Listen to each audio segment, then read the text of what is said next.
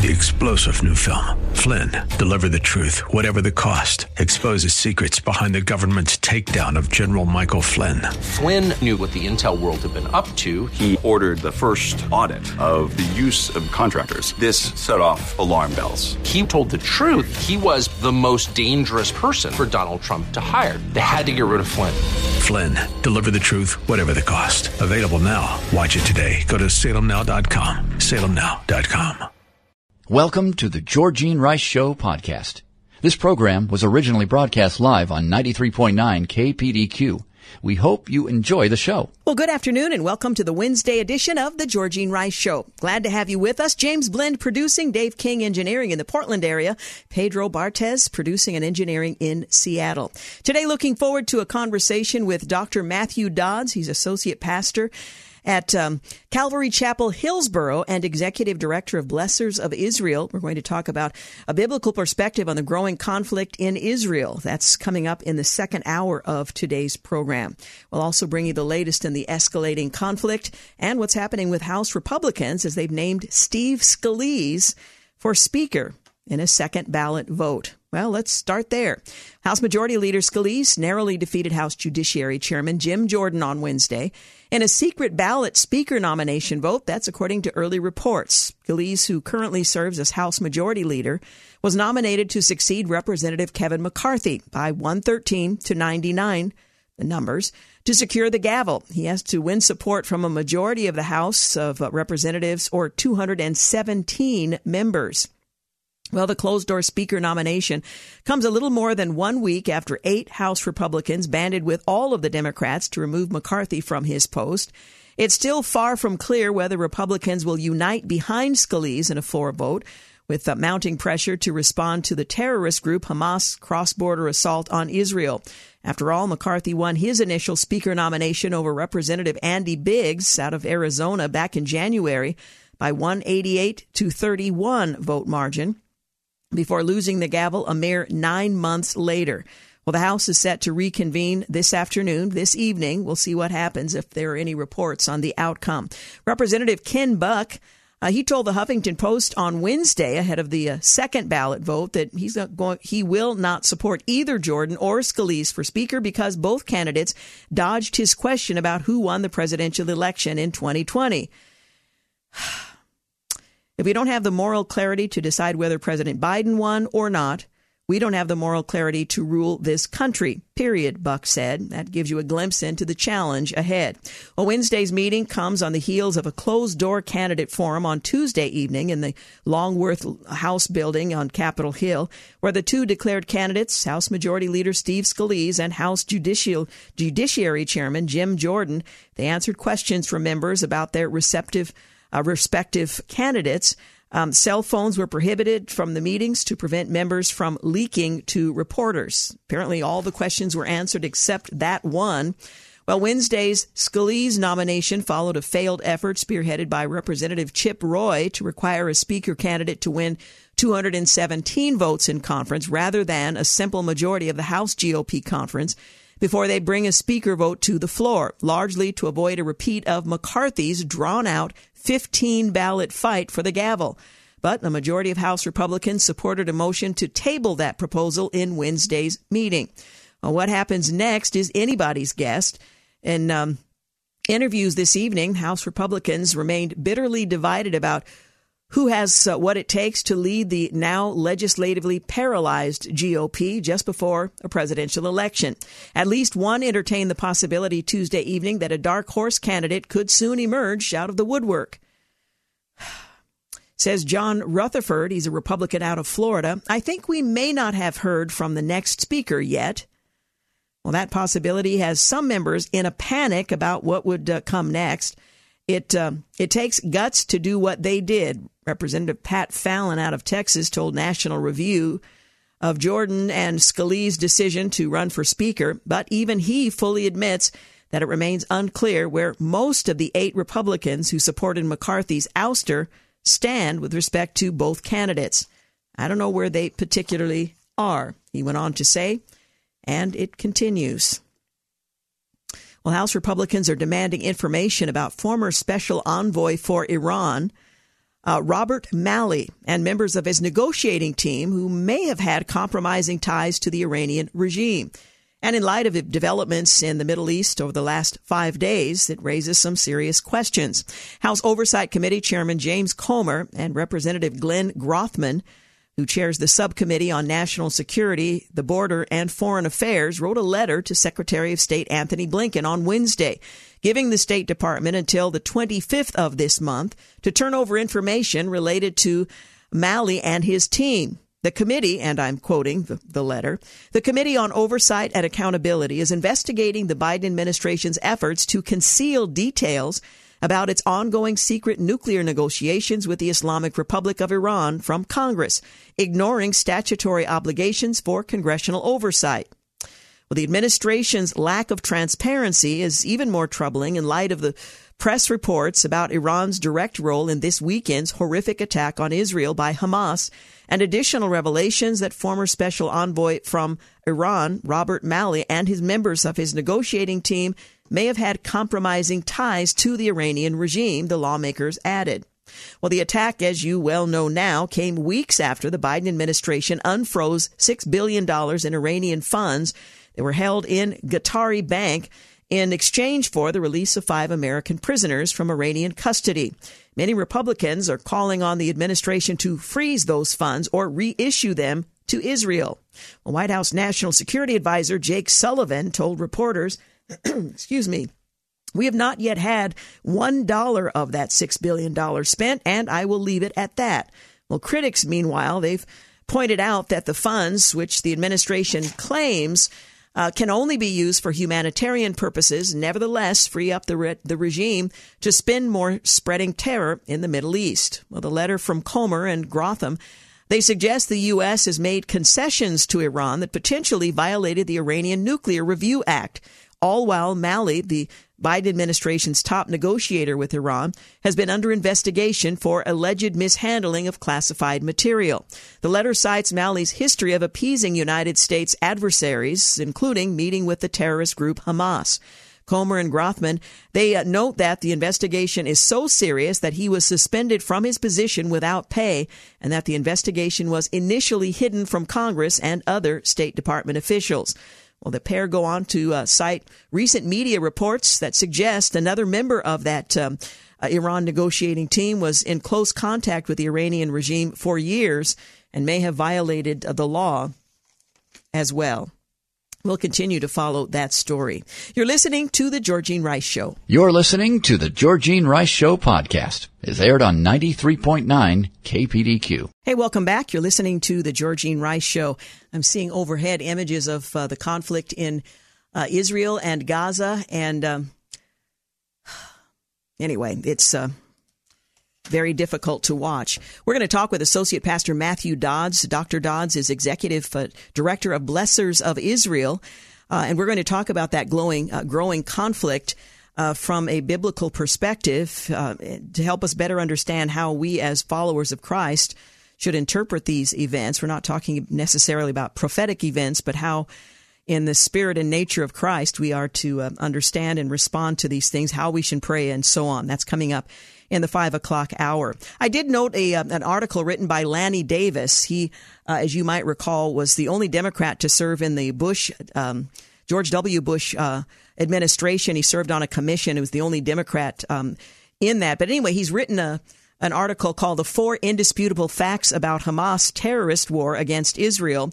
And he points out fact one Hamas openly declares it hates Jews. It is an openly bigoted anti-Semitic organization. Its public charter, which it calls its covenant states, our struggle against the Jews is very great and very serious. The covenant actually endorses the notorious fraudulent anti-Semitic rant used in part by Hitler to justify the Holocaust, the protocols of the elders of Zion. Fact two, Hamas invasion is not about supporting an independent Palestinian state. Hamas denies Israel's right to exist. It rejects a two-state solution. The head of its uh, political bureau, Khalid Mashal, he stated this plainly at a 2012 rally in Gaza. Palestine is ours from the river to the sea and from the south to the north. There will be no concession on any inch of land. So the two-state co- solution is not really the goal there. For 19 years between 1948 to 1967, Arab countries controlled East Jerusalem and all the land of the West Bank all the way to the Jordan River. They could have established a Palestinian nation with Israel left with a fraction of the territory compared to today's Israel. So why didn't they? It's a question I'll leave you to ponder. In 2000 at Camp David, Israel's Prime Minister Ehud Barak, he offered to create a Palestinian state in all of Gaza and 97% of the West Bank. The answer was no. In 2008, Prime Minister Ehud Olmert. He offered to withdraw from almost the entire West Bank and to partition Jerusalem on a uh, demographic basis, in addition to all of Gaza still being without Israeli soldiers or civilians, still the answer was no. Well, fact three. Hamas doesn't care about an independent Democrat, uh, democratic Gaza for the well-being or social justice of Gazans. Since Gaza threw out the official government of the Palestinian Authority, it has not invested in food, education, or jobs. Instead, it has used millions of dollars from Iran to build bombs and rockets to be aimed at Israeli civilians and has lined its own pocket with 15% of substantial funds from Qatar aimed at the poor. Beyond dispute Hamas, that Hamas has established a corrupt terrorist dictatorship with some leaders living in luxury abroad. In in summary of um, of uh, tw- uh, in the summer rather of 2023, Gazans defied their overlords they held rallies throughout the area. Some chanted, Where is the electricity? Where is the gas? and burned Hamas flags. Nor is Hamas reacting to Israelis' occupation of Gaza.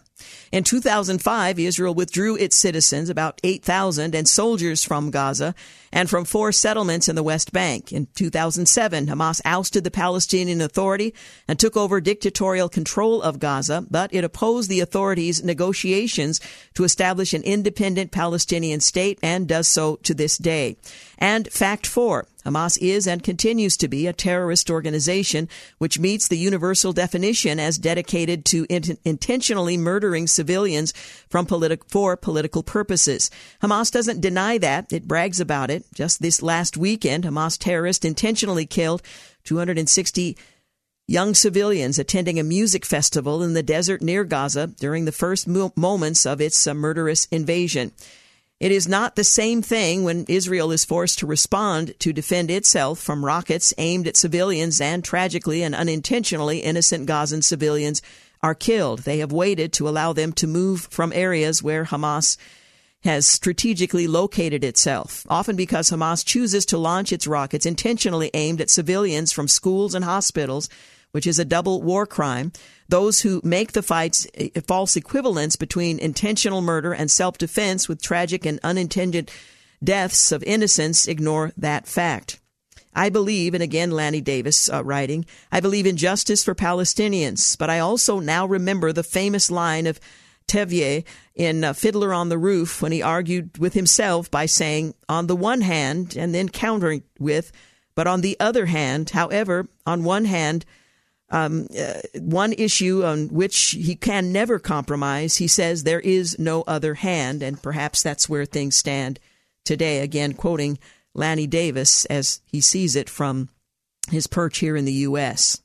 Well, the head of a prominent Iranian backed militia in Iraq threatened to attack U.S. military bases should America intervene in the ongoing war between Hamas and Israel, or Iran, Hamas, and Israel, just hours after the aircraft carrier USS Gerald Ford arrived in the eastern Mediterranean on Tuesday to deter Israel's hostile neighbors from widening the conflict. Our missiles, drones, and special forces are ready to direct qualitative strikes at the American enemy in its bases and disrupt its interests if it intervenes in this battle.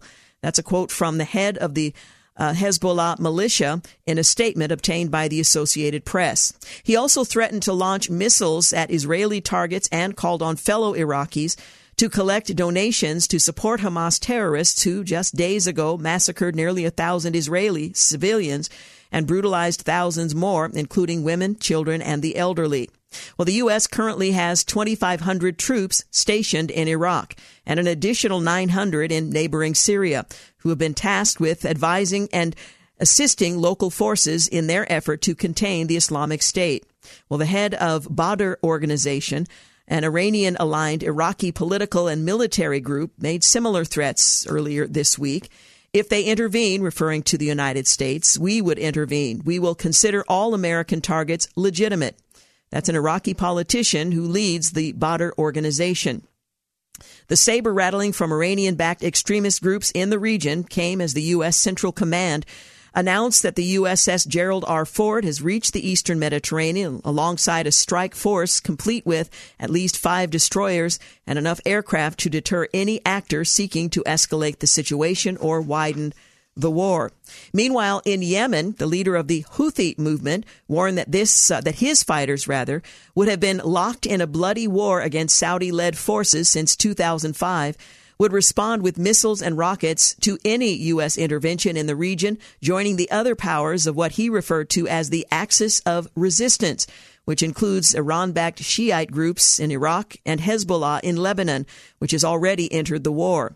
Well, just days after Hamas poured across the uh, Gaza Israel uh, border on Saturday, Hezbollah in southern Lebanon, they began firing rockets into northern Israel, widening the conflict into a multi-front war. Then on Tuesday, an Iranian-backed militia near uh, Golan Heights began launching rockets into Israel from Syria, prompting return fire from the Israeli Defense Forces. The new fronts threaten to draw Israeli men and material away from Gaza, where the bulk of the fighting has taken place since Saturday's invasion. And then Emmy Griffin wrote an interesting piece on uh, Hamas, asking the question, What is Hamas? She writes that Hamas is an Iranian backed jihadi terror group based in the Gaza Strip. Its primary instigator of unrest in the Middle East, Iran also explicitly backs, backs rather the anti-Semitic stance that Israel and the Jews who inhabit um, inhabit it should be wiped off the map. It is made up of some Palestinians, the Arab people who also claim Israel as their ancestral land. It's important to note here that the Jews have inhabited the land of Israel for millennia, well before Islamic Arabs like the Palestinians existed in the region. It's also important to distinguish that Hamas does not represent all Palestinians. Hamas treats its people like human shields and non-Hamas Palestinians live in squalid conditions. Hamas has occupied the Gaza Strip and governed over its people since 2007 and apparently had ample funds and resources to improve the lives of its people. Instead, it is committed to funding terrorism and the mass murder of Israeli people. Israel has a high tech border wall, including fence, radar, sensors, and the famed Iron Dome that protects it from missile strikes. Israel had relied heavily on these as the first line of defense against any enemy action. However, on Saturday, October 7th, the wall was breached with the help of a massive cyber attack on the wall's systems. The Israeli military was entirely unprepared to spring into action, and the bases closest to the invasion point, that strike point, uh, were short staffed due to some of the troops being moved to the West Bank to help protect Israel from violence that had been happening there in recent days. Hamas also jammed Israel's communications. It was a sophisticated attack. Israel did not see the attack coming. It was a massive intelligence failure, and the question, how could this invasion happen, remains unanswered. It starts with the West, Israel included, underestimating the enemy. They're highly motivated to eradicate all of those um, uh, to oppose all who oppose them. The Quran and Hadith command jihadists to strike terror into the hearts of their enemies, to wage war ferociously and mercilessly, and they are faithful to that edict.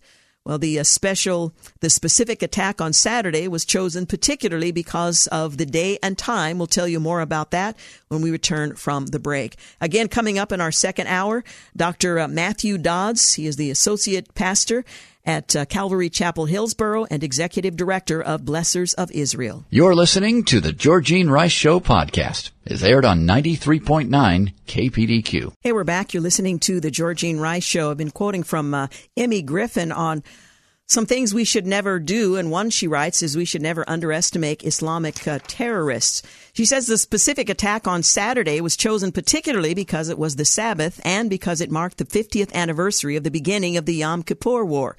The uh, Hamas jihadists want to uh, strike terror in the hearts of their enemies as they are instructed.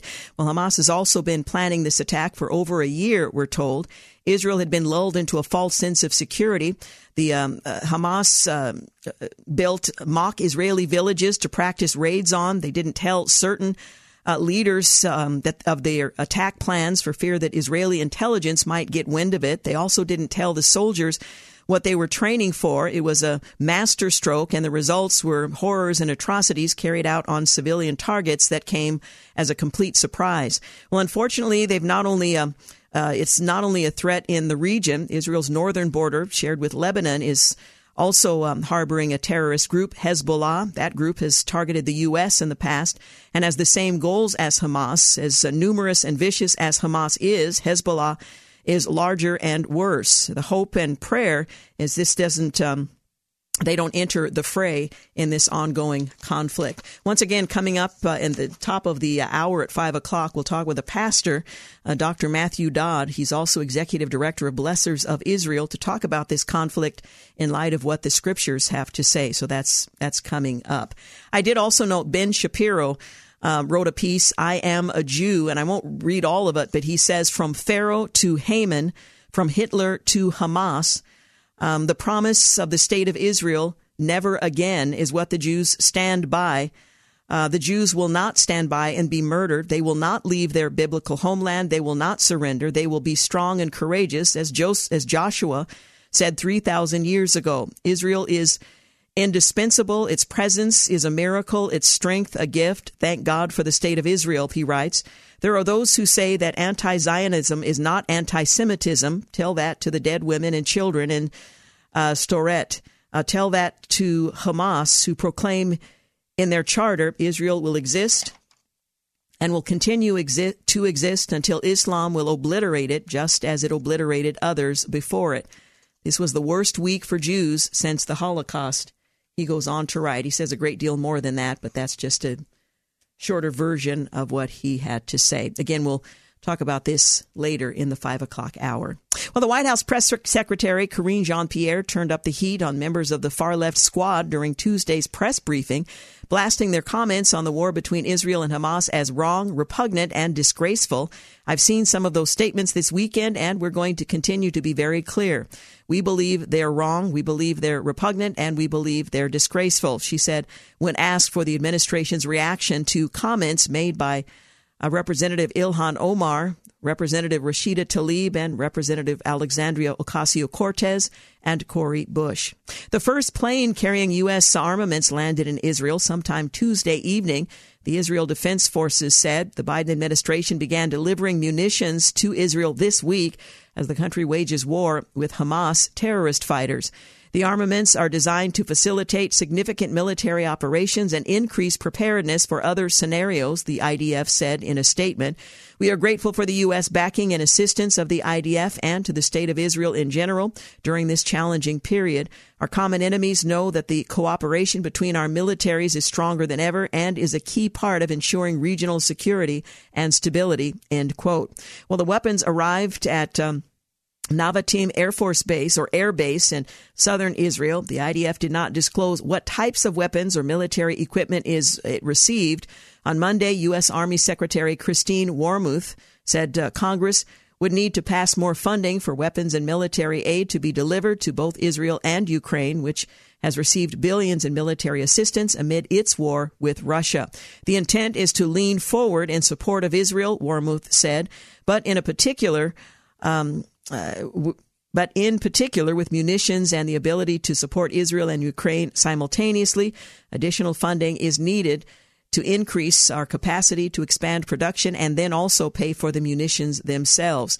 Many wondering how that leaves our preparedness in the event that we are drawn into some kind of military action. A new report by Republicans on the House Homeland Security Committee is blaming DHS Secretary Alejandro Mayorkas for what it says are the devastating human costs of the migrant crisis at the southern border. Well, these devastating human costs fall squarely on Mayorkas' shoulders, and no amount of uh, excuse making, blame shifting, or political prevaricating can change that fact, the report says. The latest report is the third of its kind from the um, committee to detail Mayorkas' handling of the crisis. It comes amid blistering criticism from Republicans, including calls by some for his impeachment for the impl- implementation of policies which they say have fueled the border crisis, including reduced interior enforcement and expanded catch and release. It follows a committee hearing in September where the members uh, heard about the human efforts effects of the crisis, including child trafficking, overwhelmed Border Patrol agents, and the ongoing effects of fentanyl trafficking in from Mexico. Fentanyl, which is responsible for tens of thousands of deaths each year, is primarily trafficked across the southern border after being produced in Mexico using Chinese precursors. The report notes a dramatic increase in seizures at the border, including between ports of entry, and warns it is possible that more is getting past overwhelmed agents. As cartels push record numbers of illegal aliens across the border, stretching Border Patrol resources to and often past the breaking point, they have increased their ability to push drugs like fentanyl across as well, the report says. The administration says it has been cracking down on fentanyl smuggling and that it is showing results. Officials have pointed to two operations, Operation Blue Lotus and Four Horsemen, which have stopped nearly 10,000 pounds in two months. A spokesperson said in response to the report, that it has arrested more criminals for fentanyl related crimes in two years than in the previous five fiscal years. Of course, the amount has uh, increased dramatically as well. A reverend who previously led protests against police organized uh, massive pro law enforcement multi city rally over the weekend and uh, spoke to Fox Digital about why the um, demonization of police nationwide must end in order to secure better outcomes for everyone, regardless of race. Law enforcement officers have been rightly or wrongly demonized and demoralized and really de- disconnected from their communities over the last three or four years in a way that has uh, determined a, and a detrimental effect on crime and violence, on law enforcement as a profession, and by extension on communities. Reverend Markel Hutchins um, the organizer of the National Faith and Blue Weekend told Fox News Digital this week. Over the weekend, he flew to several cities across the country, engaging with law enforcement officials in coordination with thousands of events nationwide for Faith and Blue Weekend uh, highlighting the need for more police officers, stronger communication between police and communities, and an end to the stigmatization of law enforcement. As cities across the uh, the country grapple with uh, crippling police shortages in the wake of the defund movement, including Washington, D.C., where crime is surging and the police force is short 400 officers. Hutchins said that the people he spoke with over the weekend resoundingly opposed police defunding. Too little, too late, only time will tell.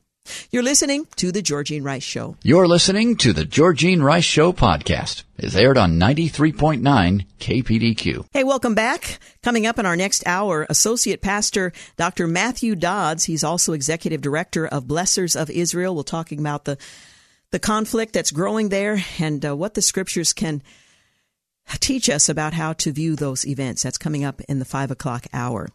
Well, the Biden administration issued regulations impacting air conditioners and refrigerators in an effort to curb greenhouse gas emissions, but experts warn the rules will drive consumer prices higher. Well, as part of the administration's efforts to combat climate damaging hydrofluorocarbons, the Environmental Protection Agency finalized a rule to accelerate an economy wide transition to more advanced refrigeration and cooling technologies that don't use HFCs, and proposed a second rule to manage HFCs in existing products. Well, HFCs are chemicals common in household appliances, but environmentalists say they contribute to global warming. EPA Administrator Michael Regan said in a statement after unveiling the regulations late last week, this final rule supports our transition away from hydrofluorocarbons and positions our nation to be competitive on the global stage, while the proposed emissions reduction and reclamation program will help ensure we achieve our national HFC phase down.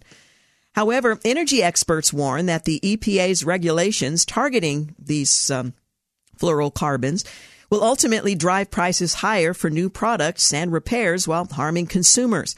This is likely to raise the costs. It may raise it substantially of our next new air conditioning system. Ben Lieberman, a senior fellow at the Competitive Enterprise Institute, said in an interview. Well, one of the issues is that the new refrigerators, the new eco-friendly refrigerants are classified as flammable. So there are all kinds of precautions that have to be taken when you have an air conditioner system with flammable refrigerants. This is putting the uh, climate agenda above the best interest and protection of consumers, he goes on to say. He continues, anybody who wants the eco-friendly version is free to buy it regardless. The only thing that these regulations do is make the more expensive but supposedly environmentally friendly option the only option. And that could only be bad news for prices, especially when you're restricting competition in this manner. End quote.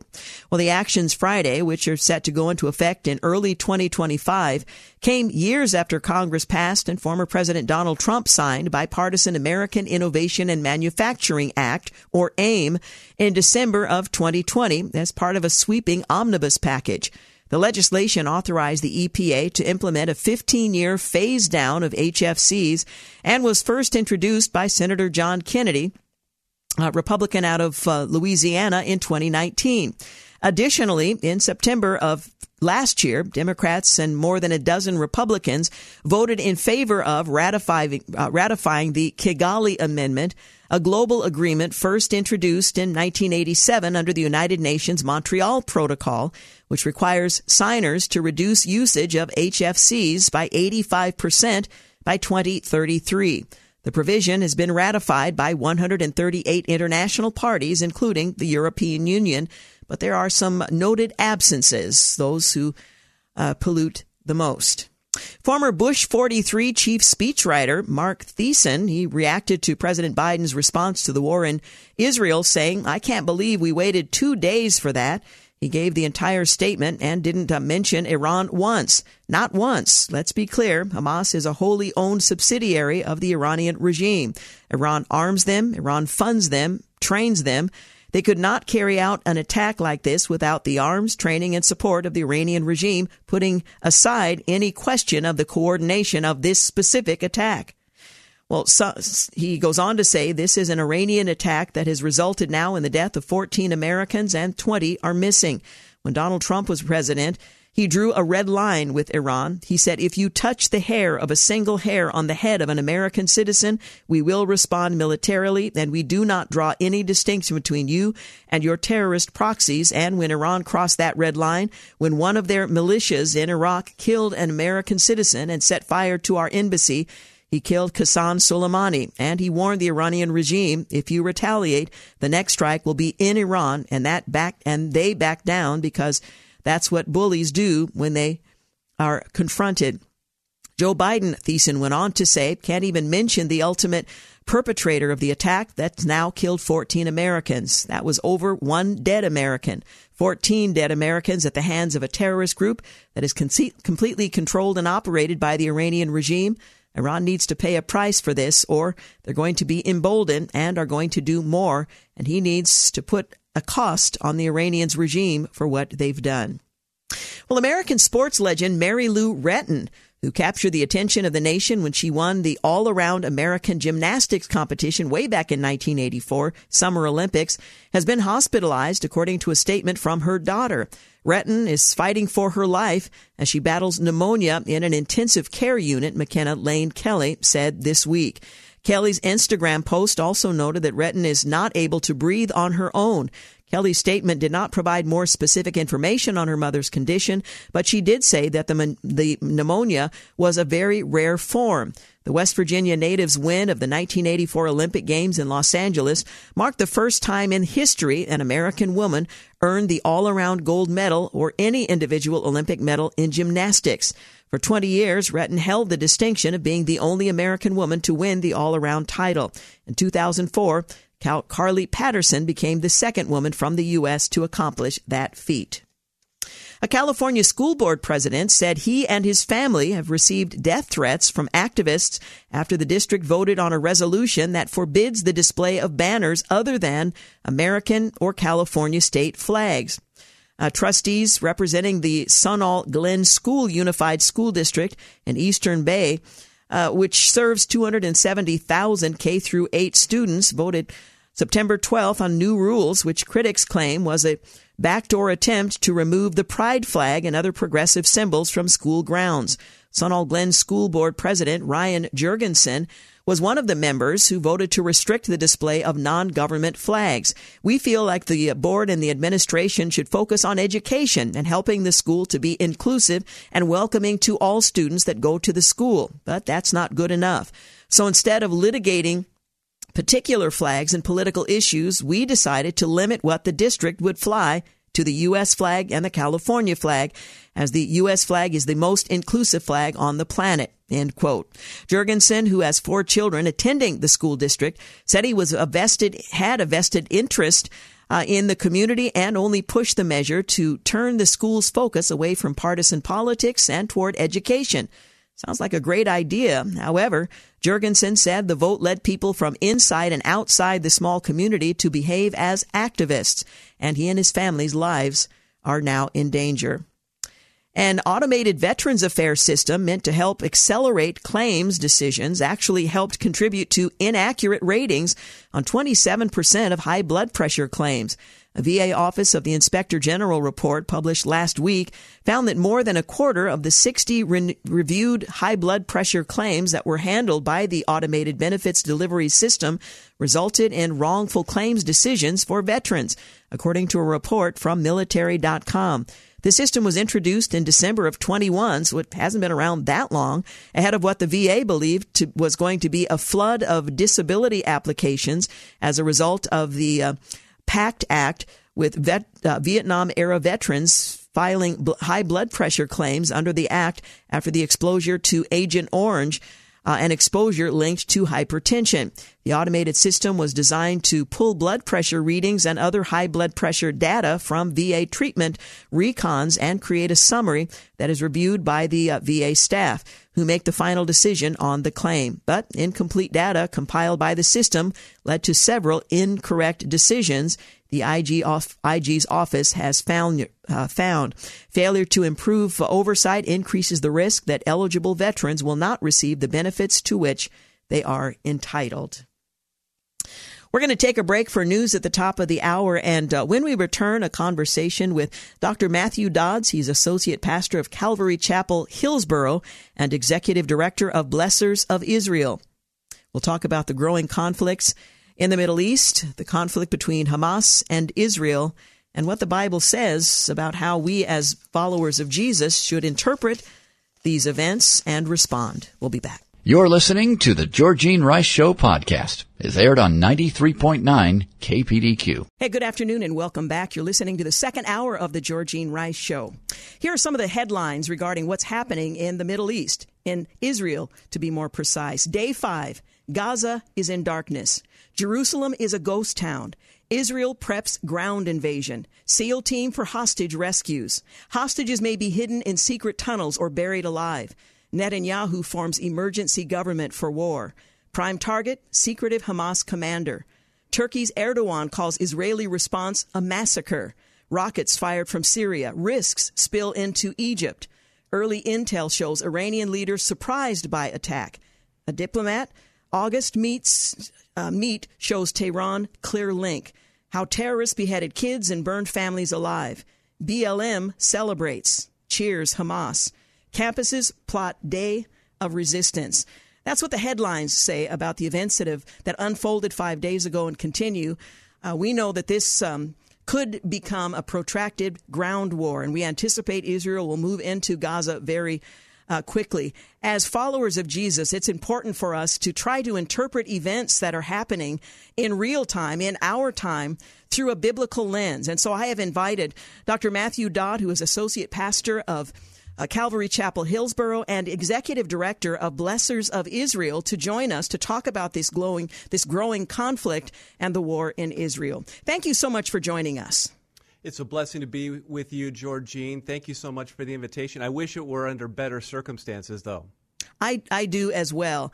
I remember when I first heard this was back on day one what was happening. I I, I was stunned. I was um, I found myself unable to move. I was just overwhelmed with grief for what was happening to the Israelis and what I knew would happen following uh, this as the Israelis respond to what Hamas has perpetrated and the uh, Palestinians would suffer as a consequence. Let me just ask you to, to share your thoughts on what we're witnessing before asking you some specific questions about uh, how we might understand these events. Well, first, like you, um, I just got done watching a, a, high school football game. One of the members of our church, he had some sons playing at the football game, and I came home, couldn't sleep, and so, like I always do, I read, and I wanted to stay up to date with what's going on in the news. And suddenly, around 11:30, midnight, the headlines just begin to unfold, and you begin to realize real quickly this is serious. What's happening here? And like you, I was just grieved. In fact, in many ways, it kind of brought me back to how I felt in 9 11 Mm-hmm. You know, just that that sense of Lord, what is going on here? And then uh, it just seemed like one headline after the next was giving an update. The the casualties were increasing. Uh, the the the, uh, the horrific nature of what was done. Uh, it just deeply grieved my soul. And I know in many ways it's unsettled Christians because we're wondering how are we supposed to respond to this in light of what Jesus spoke of in Matthew 24 and, and his second coming. And so there are a lot of questions. I think many Christians are, are, are very concerned and, and unsettled. They don't know where to stand. And I think there's confusion in the church regarding the church's relationship with Israel as well. And, and so it's really important for us to go back to the Word and see what it has to say so we can discern and understand the signs of the time. Yes. What was the significance of the, the strike on the Sabbath and on the 50th anniversary of the beginning of the Yom Kippur War? Do you think there was significance and was it a deliberate message being sent on that uh, date at that time uh, when Hamas entered into Israel in such a violent way? Uh, I believe so. It was a message that we want to throw off the shackles that have constrained the Palestinians in Gaza and in the West Bank uh, though the Israelites like Israelites call it Judea and Samaria. We want to throw that off, and so going back to the Yom Kippur War, 50 year anniversary, and also it's a Sabbath and and and a celebration. Uh, so here you have all of these events happening. Israel, in many ways, I think was it appears at a place where it looked peaceful. In fact, it was really interesting, Georgine. Uh, with Blessors of Israel, I'm continually updating the news feed. And I remember Friday, I'll never forget Friday, I'm updating uh, our news feed from outside sources. And I was thinking to myself, it's odd. This is really kind of a quiet day in Israel. Mm. And then later that night, the news began to unfold in regards to what was happening, the atrocities there in Israel. And so, yes, I think there was a clear, clear message. And the message has always been clear from the Palestinians and from the Arabs. We want Israel removed. They don't want a two state solution, they only want a one state solution, and that is a Middle East that no longer has Israel.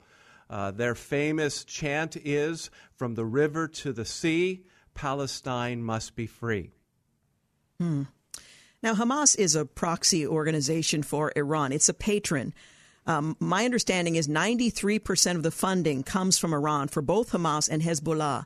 Uh, what role do you think Iran is playing in this uh, past and future conflict with Israel? Well, I think they play a prominent role. And now I know that they are coming out and denying that. They're backtracking. But it is interesting that the Wall Street Journal and mm-hmm. also the Washington Post both came out with reports stating that the fingerprint of Iran was all over this. In fact, the initial reports were stating that they greenlit lit the whole thing. They had met, the leadership had met, Hezbollah, Hamas, with Iranian leadership just, just uh, days before. And so there is, I think, very clear signs that Iran is involved. In fact, some of the munitions that were discovered uh, have Iran's fingerprint on them as well. Uh, again, uh, they are the largest state funder of terrorism. And, and unfortunately, what we have going on right now, which is a direct result of our current uh, administration is there's been a loosening of funds. The sanctions have been removed, so now Iran is making more money uh, via oil. Uh, there was that prisoner exchange. And even though Iran gave assurances that the money was not going to be used for nefarious purposes, hey, if you free up $6 billion in one area, it can be used for whatever purpose you want. Mm. Lebanon, Syria, um, expanding into to Egypt, these are all concerns. Uh, Lebanon and Syria both sent rockets near the Golan Heights from, from Syria and, uh, and other places, prompting return fire from the Israeli Defense Forces. Uh, we are hearing reports that this risks escalating and expanding, spilling into, uh, into Egypt. Uh, I know we don't know what's going to happen next, but how likely do you think it is that this will, in fact, expand into a much broader conflict that will involve other nations and um, Israel at different fronts from the north, from the south, and, and so on? I believe this is going to require a lot of wisdom. I know that the emotions are very high right now, and it's very easy, I think, to make a miscalculated judgment and maneuver that could further escalate things. Mm-hmm. And so I think the, the Israeli government is faced with this tension. On the one hand, uh, those who are suffering the loss of loved ones or still have uh, loved ones that are being held hostage with the threat that they'll be executed and their execution posted on the internet for all to see. There's that sense of we need to go ahead and and make sure this never happens again. But at the same time, there needs to be, I think, a precision in how things are done. Though in all honesty, Israel's responding to what's coming at them. It's not that they initiated this, they're responding to this. And as Benjamin Netanyahu rightly said, we are going to literally change the fabric, the look of the Middle East. And so I think this could escalate. You have the United States, they brought in a second carrier group. Uh, their first plane landed with munitions yesterday to further reinforce Israel. So I believe this could spiral out of control quickly. In fact, Hezbollah has warned the U.S. not to intervene in the ongoing war between Hamas and Israel just after that uh, carrier group arrived. Um, uh, in the eastern Mediterranean, threatening missiles, drones, special forces will strike the U.S. interests there and abroad threatening to launch missiles at Israeli targets and so on. We've also heard this from other groups. Turkey's president, Erdogan, he raised concerns about the U.S. moving a, a strike group closer to Israel following the attacks, and Yemen has weighed in as, as well. So you're absolutely right. The potential for this to escalate um, certainly exists if there's not the precision that you uh, described. One of the things I wanted to ask you about is Hamas. It is the elected government in uh, in the Palestinian uh, territories. Um, but it seems to me they don't seem to represent the interests of the Palestinian people. There will be innocents there who suffer. I saw an image on Facebook today where you saw Jesus washing the feet of an Israeli, and then in the next uh, image, Jesus was washing the feet of the Palestinians. Uh, there's great concern for those who are who didn't initiate this conflict, who don't support this conflict, but they will suffer as a consequence. Can you talk a little bit about Hamas and its uh, oversight, its caretaking, if you will, over the Palestinian people who will now suffer because of this action? Well, let me be clear they're a terrorist organization. And, and even though, as you mentioned a moment ago, voted into power, uh, how valid was that vote? Um, Good question. You know what I'm saying? Uh, so I'd be very concerned about that. They're an oppressive, repressive regime and they do not have the concern of the people who are under their care. They, they're not concerned about that. They are merely pawns on a chessboard to be utilized to achieve their agenda. And that, again, is the agenda of removing Israel from the face of the earth. And so there's no negotiating with them. And I think they've made that very, very clear. They don't want to negotiate uh, oh, we'll have a ceasefire because we want to strengthen our, our, our, our reserves and our resources here. But the truth is, the agenda will never change. And unfortunately, for those people who are under that iron fist, they are suffering. And for them, I pray. In fact, I pray for all of them. I mean, yes. the truth is, God loves everyone and he wants everyone to come to saving faith in Jesus Christ. In, in Ezekiel, God said, I do not delight in the death of the wicked. And so I pray for everyone. I pray for wisdom, but I pray ultimately people need to see their need for a Savior. And I am hearing that God is on the move, even in the Middle East, uh, in Iran, uh, where they try to push out the gospel of Jesus Christ, the Lord is making himself known, and there is a great move of his Holy Spirit even there. You see, the gospel cannot be contained, no matter what regime is there. For those who are earnestly seeking a relationship with the God of all creation, he will make himself known and he will reveal his son, Jesus Christ.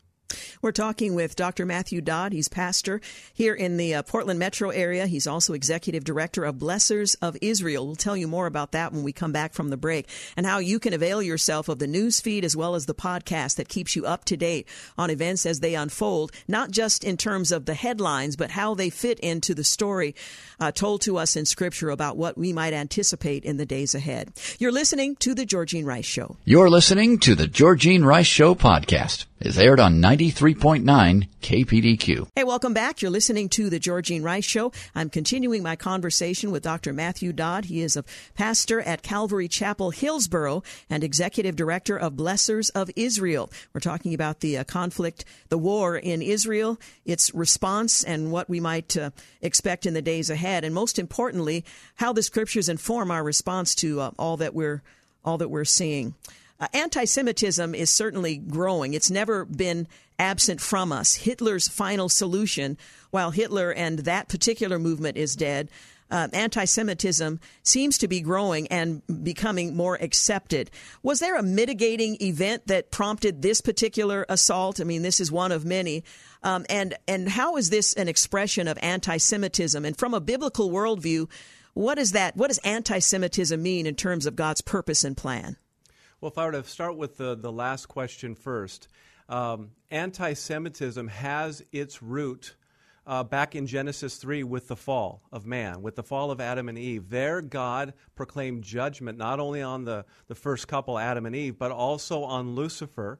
And he said that in Genesis 3, uh, the Messiah, the seed of woman, would crush the head of the serpent, though the serpent would bruise the heel of Messiah. And so when you look progressively through Scripture, you see this revelation of where this messianic line would be. And as we know from Scripture, you have the line of Abraham, and then from there you have Isaac versus Ishmael, who is the father of the Arab nations. And then you go from there uh, into uh, Isaac, and then you have uh, Judah, and then you have David, 2 Samuel chapter 7. We know he's going to come from the line of David. And so here you have this messianic line. And so prior to the coming of Christ, anti Semitism existed in the form of a satanic attack against the Jews to prevent the coming of Messiah. Now that Messiah has come, what does the enemy want to do? He wants to make God a liar by wiping out the Jews so that when Christ returns, there is no nation of Israel for him to rule over in accordance to his promise in according to his promise to David in 2 Samuel chapter 7. So the root of anti-Semitism is satanic uh, in nature. Uh, to answer your question, in regards to what maybe precipitated this event, I mean, we can go back all the way to 1948, May 14th, mm-hmm. when Israel uh, was formed in fulfillment of the prophecy in Ezekiel 37. More recently, they're, they're highlighting what's been going on with, with the uh, Benjamin Netanyahu government. Uh, you have uh, leaders within the government who have been going uh, to the Temple Mount uh, at different times, and, and the Arabs have taken great offense at that. How can we pray for Israel as we're observing at some distance and have very little opportunity to impact what's happening there? How can we pray in a way that's consistent with God's word, consistent with his will, and takes into account his great grace and mercy that is extended to all uh, that he desires to come to saving faith? Great, uh, great question. I think first and foremost, we do need to pray for the peace of Israel. God said, Those who bless Israel will be blessed. And so I pray for the Israeli leadership. I pray that, that they will have wisdom and to know how to rightly protect, defend, and lead the nation of Israel. Um, I also pray for, for the salvation of souls. Uh, because we know that ultimately it's Jesus Christ that everyone needs. And so I pray for that as well. I pray for our country that we understand how to stand with Israel. I pray for the church that we understand how to uh, stand and speak the truth in love about Jesus Christ to those who need to know him. Uh, but ultimately, we are faced with some very difficult times, and I also pray that we would take comfort in Jesus' words. Jesus said in, in John 16, verse 33, that in this world we will have tribulation, but take comfort, I have overcome the world. And, and personally, for myself, you know, Georgine, um, the truth is Jesus Christ is coming back. Yes. Jesus Christ is coming back for his church, and I believe this is a time where we need to have our own hearts prepared for the return of Jesus Christ. Are we in Christ? Are we right with Christ? I've had so many people come up to me and have asked me, uh, How do I know if I'm right with Christ? Sometimes it feels like it's not right, and I share with them, you know, the Bible makes it clear we're saved by faith, not by our feelings, not by our works. And, and the truth is, in this life, there will be highs and there will be lows. There will be good times and difficult times. We're going through very difficult times right now. But God never changes and He's faithful. And even when it doesn't feel like He's near, He's there. And for all who call upon the name of the Lord, they will be saved. And so I've seen many, many people, even now, rededicating their life to Jesus Christ who have not walked as closely as they should. And so these are the things that I pray. I pray because Jesus taught us to pray, Thy kingdom come, Thy will be done. You know, the only way all of these problems in the world will be solved is when Messiah comes. Mm, come quickly, Lord Jesus. Amen. I want to make sure our listeners are aware of how they can connect with Blessors of Israel. That is a great uh, news source to certainly let us know what's happening. But again, through the lens of Scripture to help us understand how we as believers are to understand these events and how we can respond in a way that's honoring to God and consistent with His plans and purposes. Tell us about Blessors of Israel and how our listeners can connect. Great. We uh, are a newly formed ministry, and our heart really is to f- inform the church about the importance of standing with Israel in the latter days.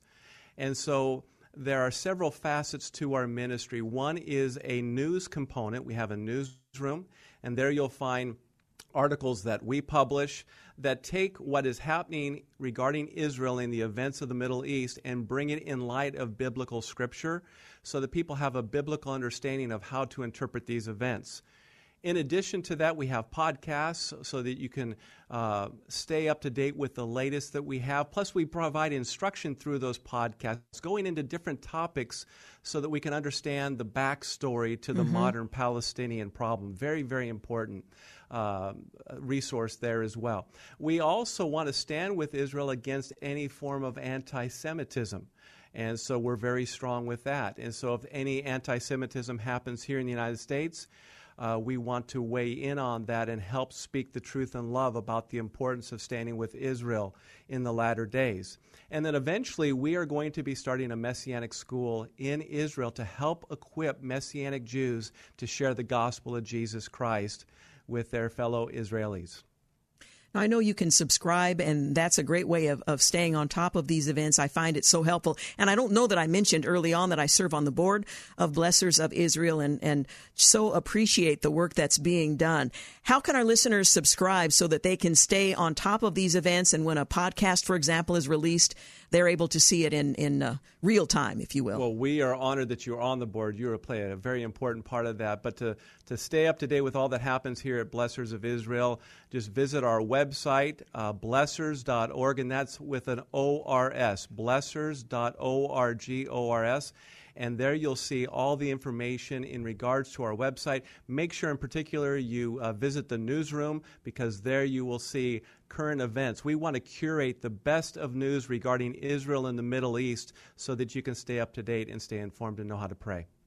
Well, Dr. Dodds, thank you so much for talking with us. I appreciate your ongoing work as Executive Director of Blessors of Israel and Associate Pastor of Calvary Chapel, Hillsboro. Thanks for joining us. We'll talk again soon. Thank you. Good night, Seattle. Portland. We'll be back in just a few moments. You're listening to the Georgine Rice Show podcast. It's aired on 93.9 KPDQ. Hey, welcome back. You're listening to the Portland only segment of the Georgine Rice Show. Well, U.S. Secretary of State Antony Blinken He's traveling to Israel, may have arrived by now, in a show of solidarity. The Secretary of State will travel uh, today to meet with senior Israeli leaders. U.S. State Department spokesperson uh, said yesterday in a solidarity visit following an unprecedented Hamas attack that killed more than a thousand Israelis over the weekend. It will be a message of solidarity and support, Miller said in a briefing. He, of course, wants to hear from the leaders of Israel, hear from them directly about the situation they're facing, about what they need, and how we can best support them. Miller said Blinken uh, would be arriving in Israel on Thursday. Earlier in the day, in an address to the nation, President Biden condemned the abhorrent attacks by Hamas um, and pledged support uh, to support Israel. More than a thousand Israelis have been killed since Saturday when Hamas launched an unprecedented surprise attack by land, sea, and air in southern Israel. Among the dead, 14 Americans and others who are missing. Meanwhile, Israel's military has discovered unspeakable horrors in an Israeli community that was attacked by Hamas on Saturday, including dozens of dead babies, 40 to be more precise, some with their heads chopped off Israeli media reported. According to local Israeli outlet I-24 News, Israeli Defense Forces soldiers, they moved into Kfar Aza, one of the communities Hamas terrorists invaded early Saturday morning, and discovered about 40 dead babies, some decapitated, highlighting the brutality of the invading forces. IDF were removing the bodies of victims found in the area when they found the children's remains. Israeli soldiers are attempting to use bones to identify the victims. They just found dozens, uh, some, well, I won't go into further detail. In other, in other news, Syria sends projectiles into Israel. After the Hamas terrorist attack on Israel from the Gaza Strip, the Israeli Defense Forces reported new attacks being launched against the uh, country from Syria in the wake of a handful of attacks launched from Lebanon against the northern cities, threatening, of course, the expansion of the conflict. The incoming fire from Syria, officially unidentified projectiles, but reported by some to be mortars, did not hit any kibbutzim or populated areas in the Golan Heights, where Israel is uh, bordered by Syria. According to posts from the IDF, the Israeli forces have already responded with counter launches targeting the projectile's point of origin. A number of launches from Syria aimed for uh, Israel were identified a short while ago. Part of the launches crossed into the territory and presumably fell in open areas. Meanwhile, the UN Human Rights Council holds a moment of silence for innocents in Palestine. Now, certainly there are innocents in Palestine, but simply leaping over the innocents in Israel. If there is one place in the world where you would expect a full throated condemnation of terrorism, it would be in the chambers of the International Human Rights Council, right? You would, of course, be wrong to think that.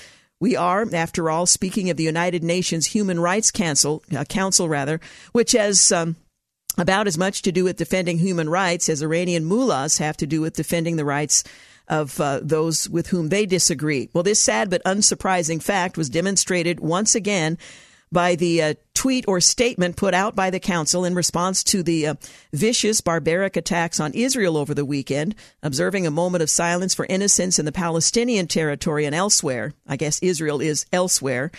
Uh, they can't even speak the name of the nation. The UN Human Rights Council on Monday afternoon observed a moment of silence for the loss of innocent lives. Now, one would assume that they would observe a moment of silence for the innocent lives lost in the entire conflict. Certainly, there are innocents in Palestine where um, the results of Hamas aggression has left them once again uh, in the line of fire. But no, the UN Human Rights Council has certainly shown and confirmed its true colors. Well, the U.S. must learn from Israel about border protection, Spencer Brown suggests. Well, the crisis unfolding along the U.S. Mexico border is nothing new at this point, but the Hamas terrorist invasion of Israel from the Gaza Strip highlighted the national security ramifications of border security. Specifically, the lack of critical information the United States government has about the individuals illegally entering our country. Fox News Channel's Bill Melugin, he reported new internal data from the U.S. Customs and Border Protection on special interest aliens, defined by the Department of Homeland Security as a non-U.S. person who, based on an analysis of travel patterns, potentially poses a national security risk to the United States or its interests, who are often employing travel patterns known as um, known or evaluated to possibly have a nexus to terrorism. End quote. That is, SIAS are the kind of illegal immigrants the U.S. should be especially aware of and strict toward. Well, Border Patrol sources told Bill Melugin they have extreme concerns about who is coming into the country because they have little to no way of vetting people from these special interest countries. Uh, I'm told, he says, unless they have committed a crime previously in the U.S. or they are on some sort of federal watch list, there are no, uh, there's no way to know who they are because most of their home countries don't share data records with the U.S. So there is nothing to match a name to when the uh, BP agents run fingerprints. Our own national security at risk. Well, BLM apparently publicly supports Hamas. In a statement posted on Instagram on Monday, Black Lives Matter's grassroots issued a statement in solidarity with the Palestinian people as Hamas carries out terrorist attacks against Israel, kidnapping, killing, and injuring people in the nation. When a people have been the subject of decades of apartheid and unimagined violence, I won't address that now, but it certainly can be answered, their resistance must not be condemned. Now, first of all, I'd like to emphasize Hamas does not represent the bulk of the Palestinian people, and many of them are beginning to raise questions about the high cost of uh, that leadership. Anyway, the statement goes on but understand as a desperate act of self defense. Well, the group joins others around the country and the globe that have held protests against Israel, with many celebrating the Hamas attacks. Apparently, the 40 babies, many of whom were beheaded, is an acceptable collateral damage. In front of the Sydney Opera House on Monday night, chants of Gas the Jews were heard by hundreds of protesters waving Palestinian flags. Andy Ngo, the reporter said, a crowd of Muslim pro Palestinian demonstrators chant Gas the Jews outside the Sydney Opera House in Australia on October 9th. And Karl Markowitz says, Take a good look, liberal Jews. This is what you support. President Biden gave a speech supporting Israel. The president on Tuesday denounced Hamas and stressed U.S. support for Israel as it mourns the killing of more than a thousand people, including at least 14 Americans from a surprise attack launched on the uh, weekend. The president also voiced concern for Americans being held hostage by Hamas. At least 20 are uh, missing, an Iranian backed Islamic group. This is an act of sheer evil, he said. The president spoke after his third phone call in four days with Israeli Prime Minister Benjamin Netanyahu. He outlined in his remarks the U.S. military assistance being sent to help Israel in its fight. Much of it has already arrived. Hugh Hewitt asked the question Did I miss the forceful warning to Iran and Hezbollah? Did I just not hear the word Iran? 11 minutes to say exactly what he said Saturday. That's it. That the commander in chief, at least, he didn't call for restraint on the part of Israel. Uh, count our very small blessings. Hmm.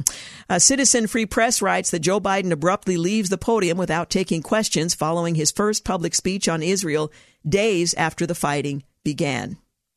Well, the Biden administration still hasn't frozen the $6 billion to Iran, although they say they have the capacity to do so.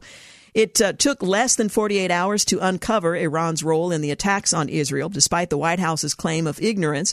And while Washington fumbled around with proverbial we can't confirm weasel words, Iranian uh, leaders were expressing support for the brutality. Hamas terrorists confirmed they had the help and support of Tehran. Apparently, both sides admitting their involvement isn't proof enough for the administration. The White House is clearly dragging its feet and getting to the truth because the administration is aware of its responsibility. The sad truth is that Mr. Biden turned a blind eye to Iranian oil sanctions that helped Tehran rake in the cash well before he handed them that $6 billion, which we're told they haven't cashed a single dollar of. RNC research points out you just laid out all the ways that Iran is complicit. Is that reason enough to refreeze the $6 billion that the U.S. helped unlock for them? Jake Sullivan says we have not yet had a dollar of that 6 billion spent and I will leave it at that. Well, will he leave it at that? That is the larger question. By the way, they um, fund Hamas, uh, I should say Iran funds Hezbollah Hamas. 93% of their funding comes directly from Iran. Whether or not they were complicit in this specific event is bordering on irrelevant. The fact that they underwrite uh, the vast majority of the work they do, if you want to call terrorism work, uh, should be reason enough. You're listening to the Georgine Rice Show. We'll be back in a moment to wrap things up. You're listening to the Georgine Rice Show podcast. It's aired on 93.9 KPDQ. Hey, welcome back. You're listening to the final segment of the Georgine Rice Show. Well, we learned that American journalist Evan Gershkovich, he appeared in a Russian court on Tuesday. The court upheld his detention, denying his lawyer's latest appeal to free him. Gershkovich, a reporter for the Wall Street Journal, based out of Moscow, the bureau there, is the first journalist to be charged with espionage in Russia since the end of the Cold War. That ought to tell you something. He's been detained since the 29th of March. He was taken into custody during a reporting trip. The 31 year old was accredited by Russian Foreign Ministry to work as a journalist. He denies being a spy, as do the Wall Street Journal and the U.S. government. He doesn't work for the U.S. government. The parent company, the Wall Street Journal, Dow Jones, condemned the Russian court's decision, though it is it was expected. Legal experts say it could be many months before uh, Gershkovich case is brought to trial. Russian authorities haven't publicly provided evidence to support the allegations. Under Russian law, investigators and prosecutors have wide latitude to request further extensions of pretrial detention.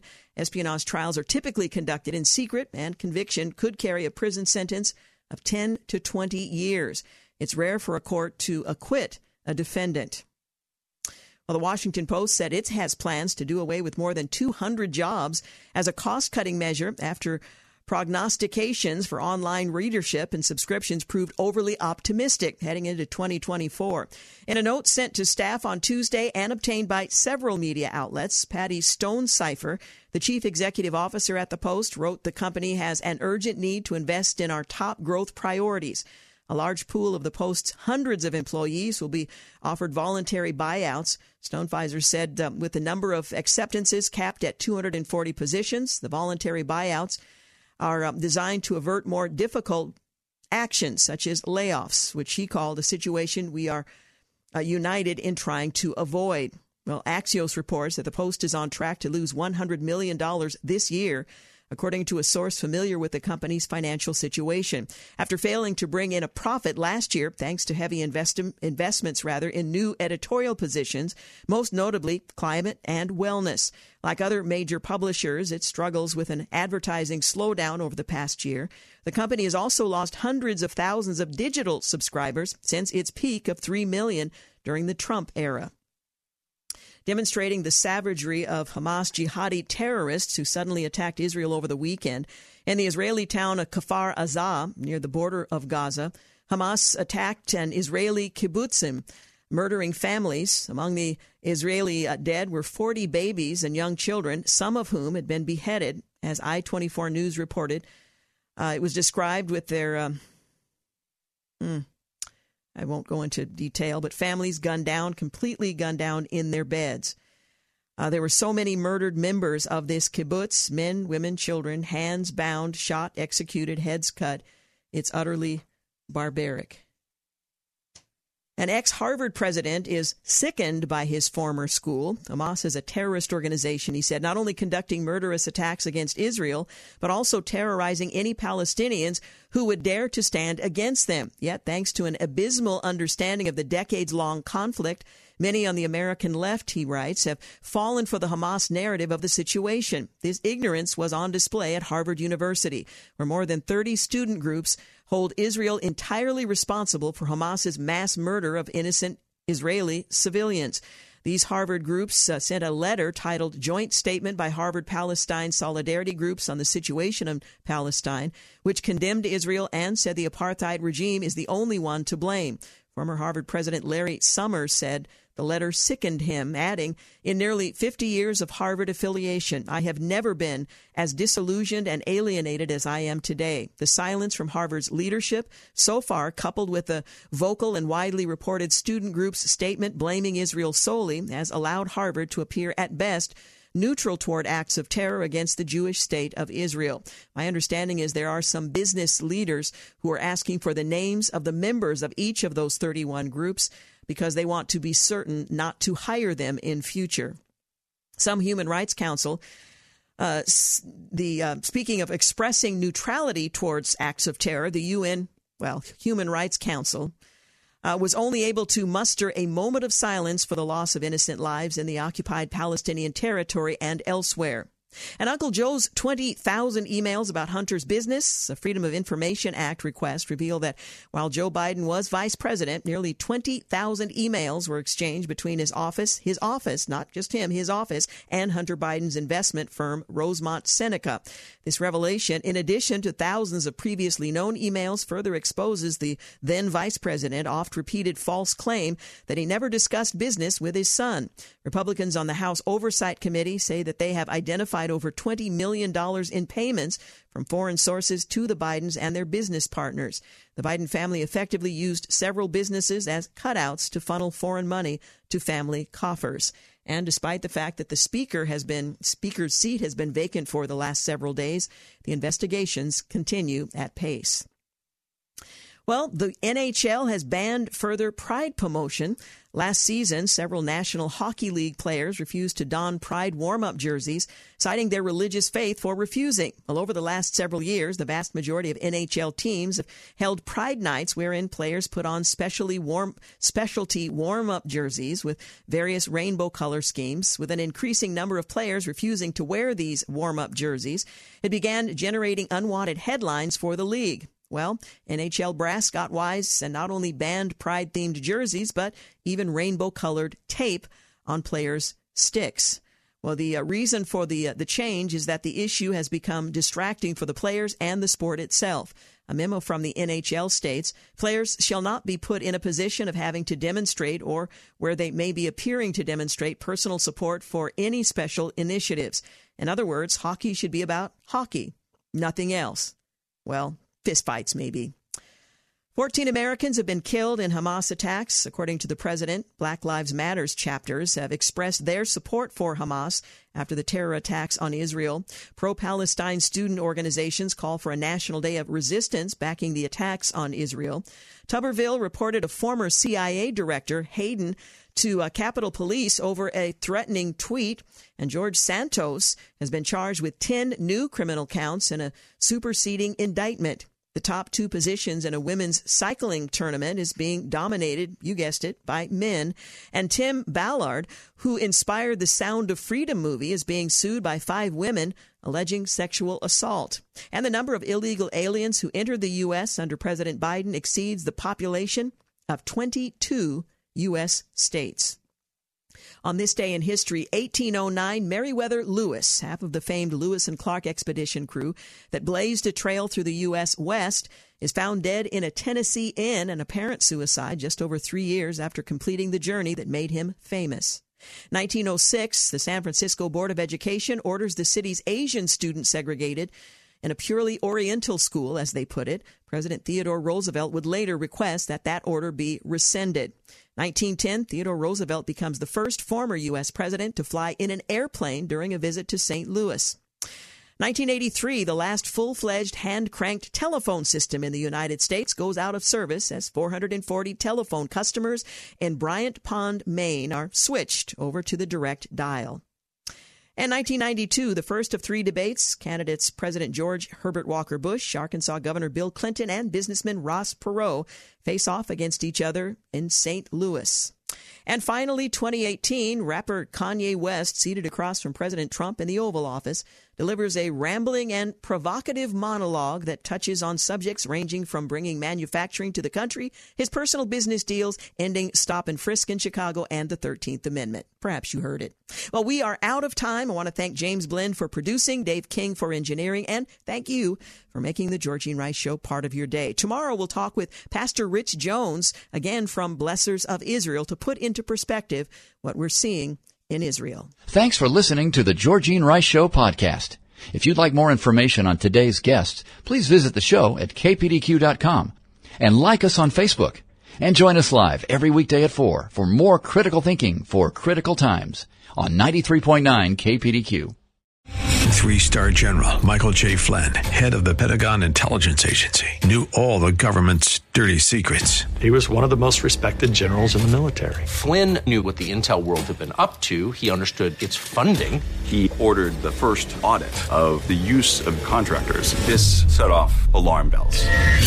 The explosive new documentary, Flynn deliver the truth, whatever the cost, and covers the facts behind this scandal. Flynn told the truth. He was the most dangerous person for Donald Trump to hire. I find out the worst enemy that I'm going to face in my life is right here in America. They took my assessment and they wanted me to change it. And I was like, I'm not changing it. They had to get rid of Flynn.